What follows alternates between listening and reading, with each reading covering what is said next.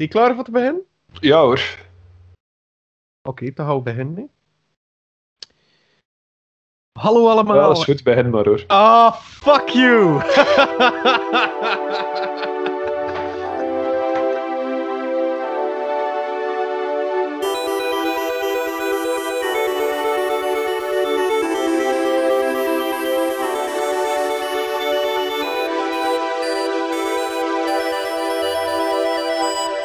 Hallo allemaal, ik ben nog steeds Nick, jullie DM. En vandaag is het geen gewone EVT, want we nemen eigenlijk al bijna een jaar niet meer op met het team. Eh, dit allemaal door de coronamaatregelen en eh, omdat ik een beetje dwars lig over het online opnemen. Eh, sorry daarvoor.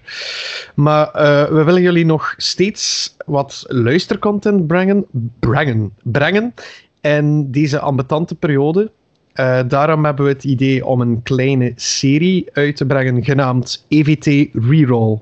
Daarin ga ik een gesprek aan met een van mijn spelers. En eh, het, de opzet is eigenlijk eh, zeer simpel. Ik stel hen een drietal vragen en zij mogen dan ook op het einde een vraag stellen aan mij, waar ik dan vaag of uitgebreid op zal antwoorden. Dat laat ik nog in het midden.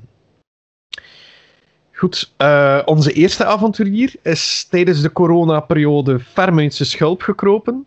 En hij startte zelfs een podcast rond het occulte. Jens Ozaar, ook gekend als Tonk. Hallo. Hey Jens, hoe is het met ben jou? ik.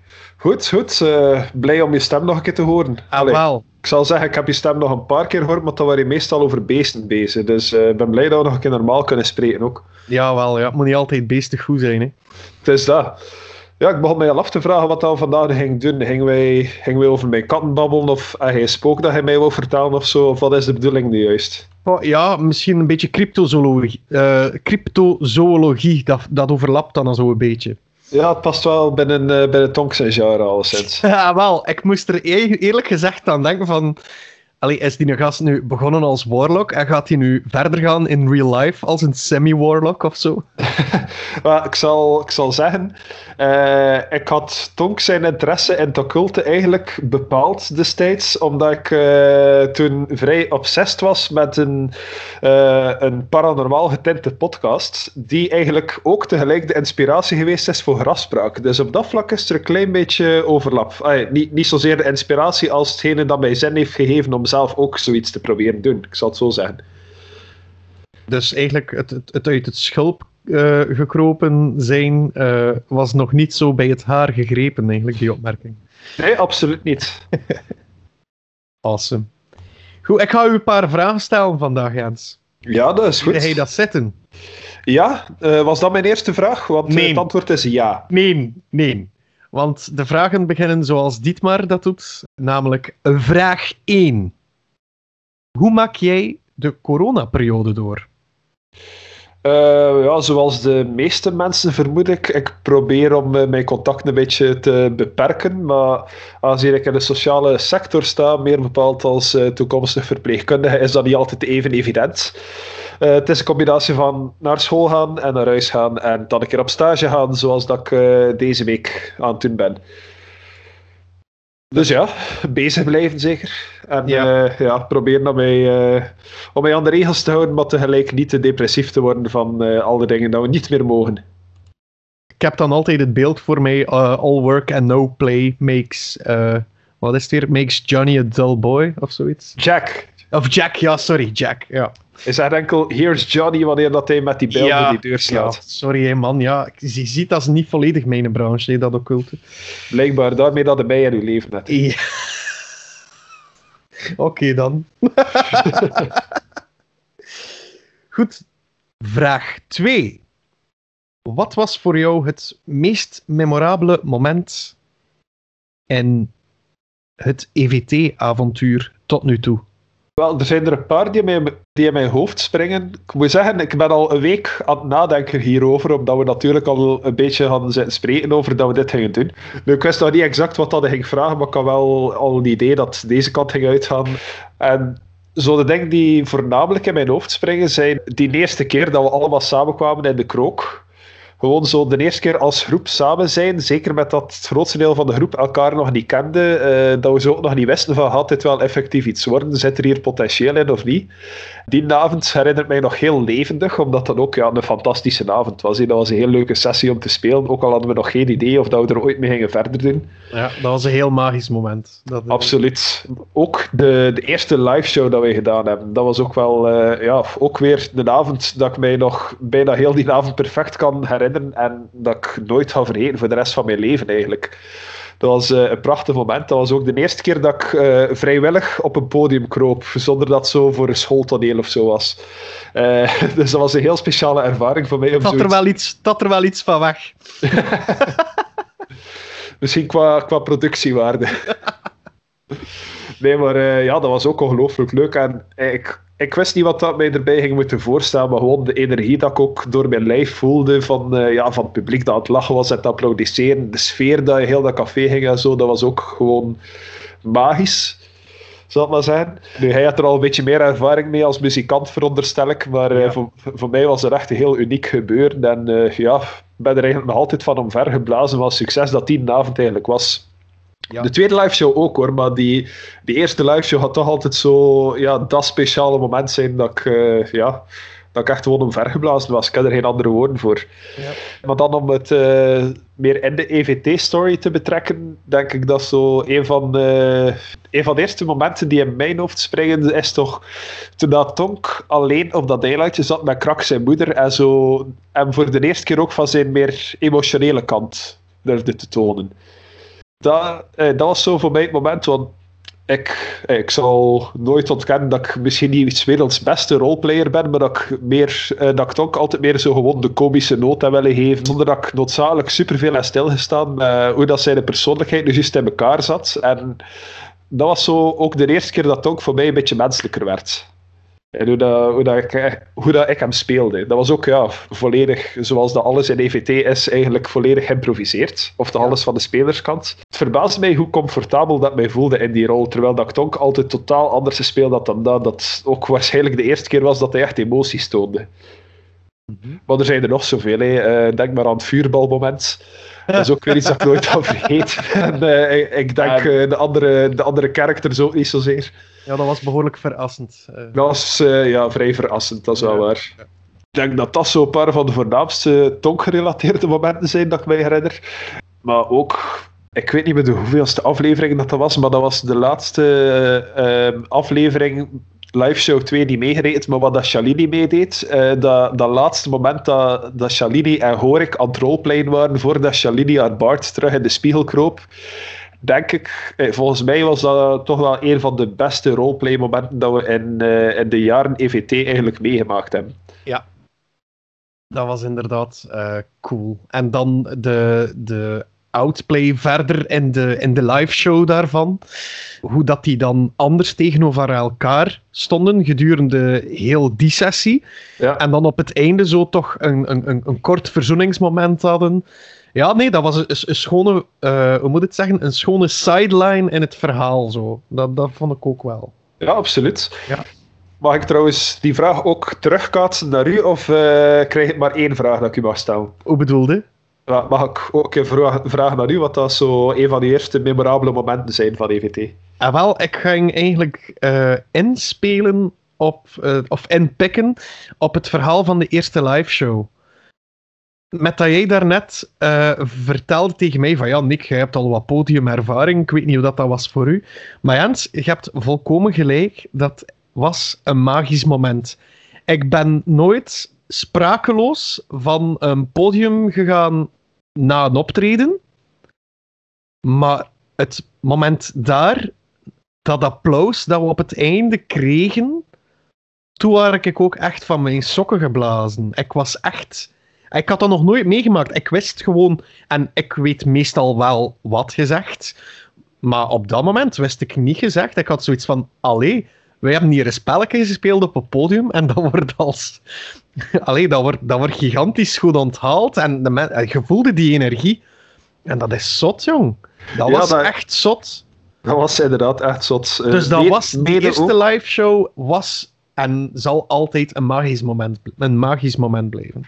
Absoluut. En eh, ik denk dat dat ook een beetje mede is dankzij de, eh, de fantastische publieksopwarming die hoor ik die avond gedaan heeft. Zoals die, die Plusje D20 dat hij in het publiek smeet en dat hij iemand zijn pen mee kapot gespeeld heeft. Ja, ja. Nogmaals, maar, sorry Arne.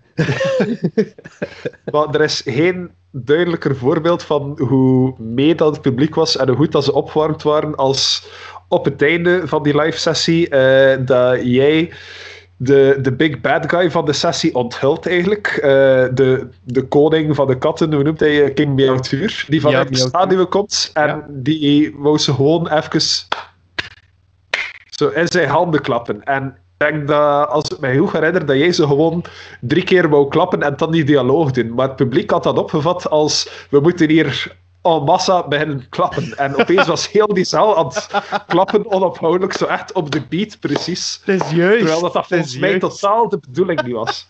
dat was niet de bedoeling, maar dat was dat we, daar al twee gewoon met, uh, dat we daar allemaal gewoon met verstomming zaten te kijken naar dat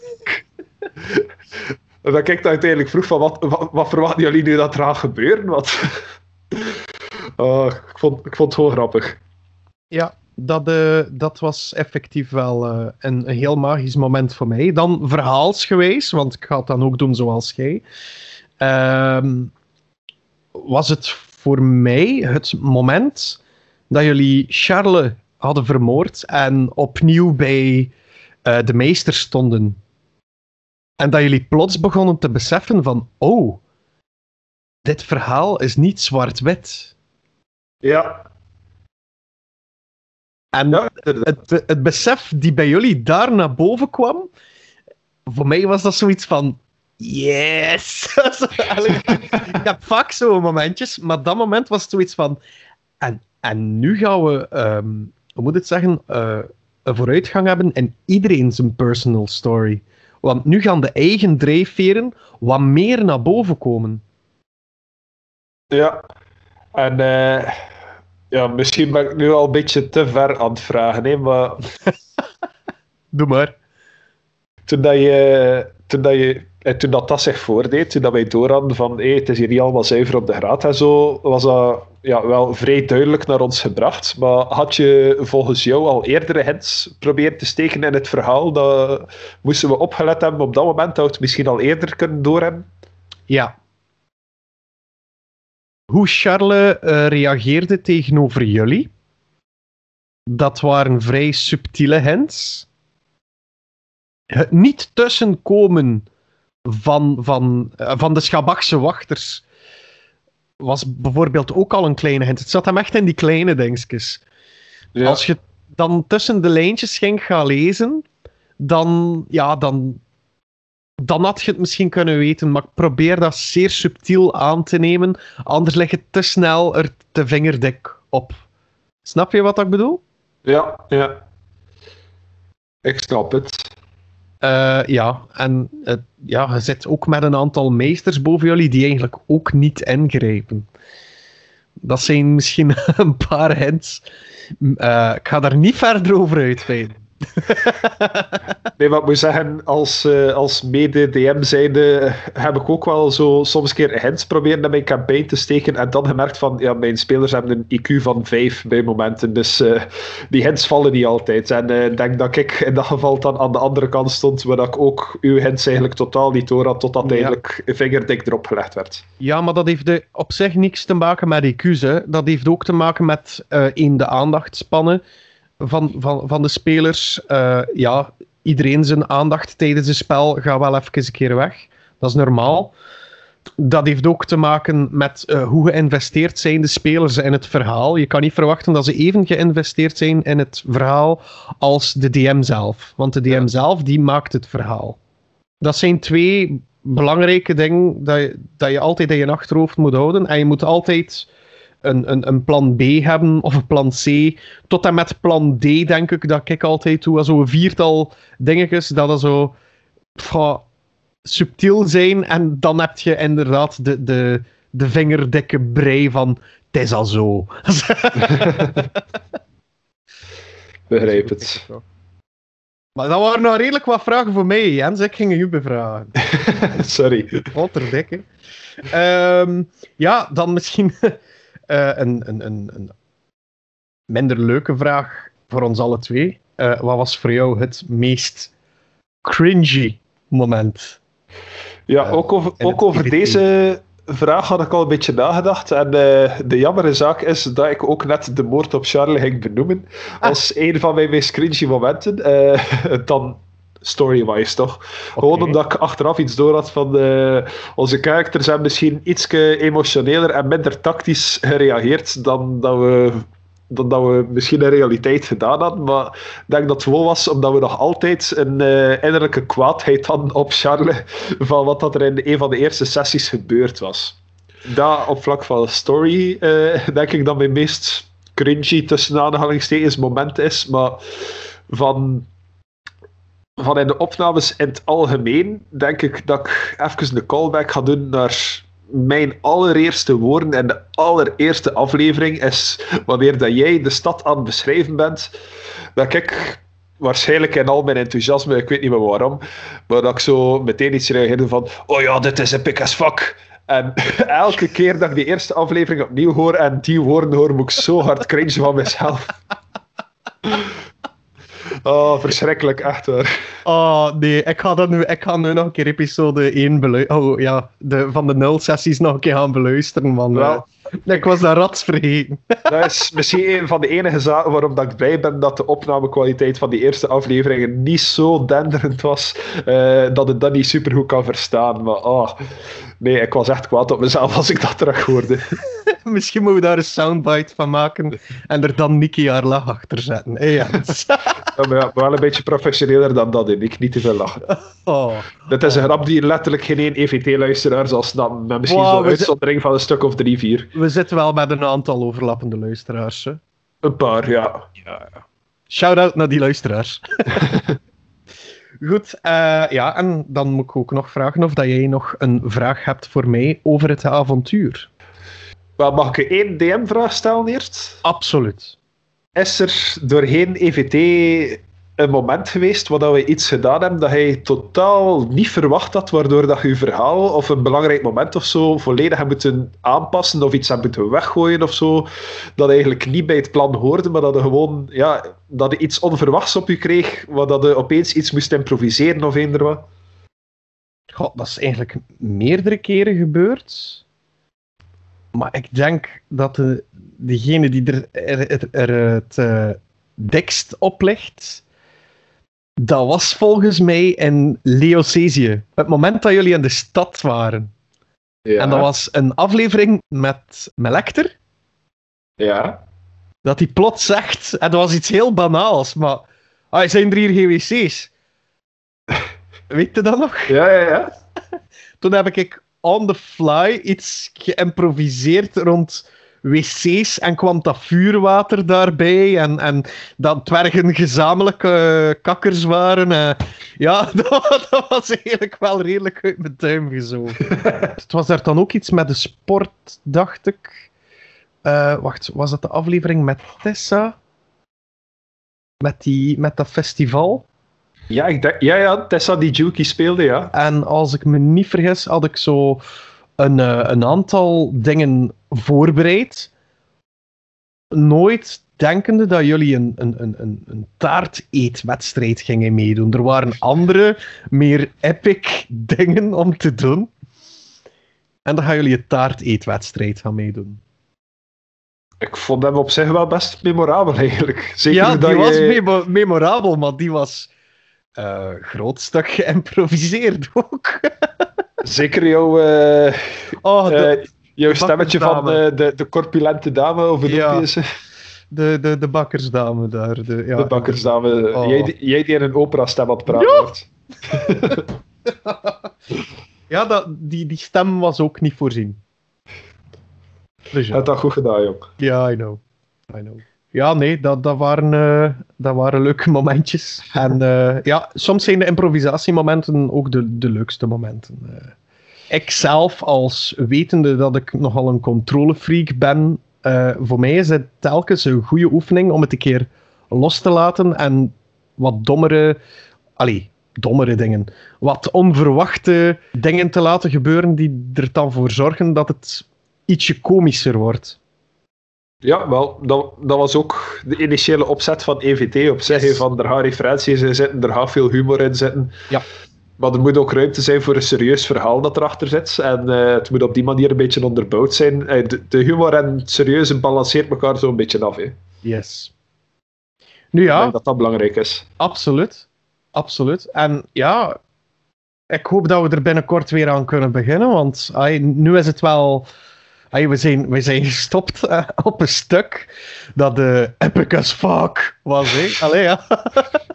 Ja, wel. Het is zodanig lang geleden intussen dat ik zelfs nog een keer naar de laatste aflevering heb moeten luisteren voor mij nog echt te herinneren wat dat er toen gebeurd is. Maar ik weet nog dat het een heel leuke sessie was wel met Hans. Ja, eh, met Ben. eh, was dat die? Ben de Loxodon.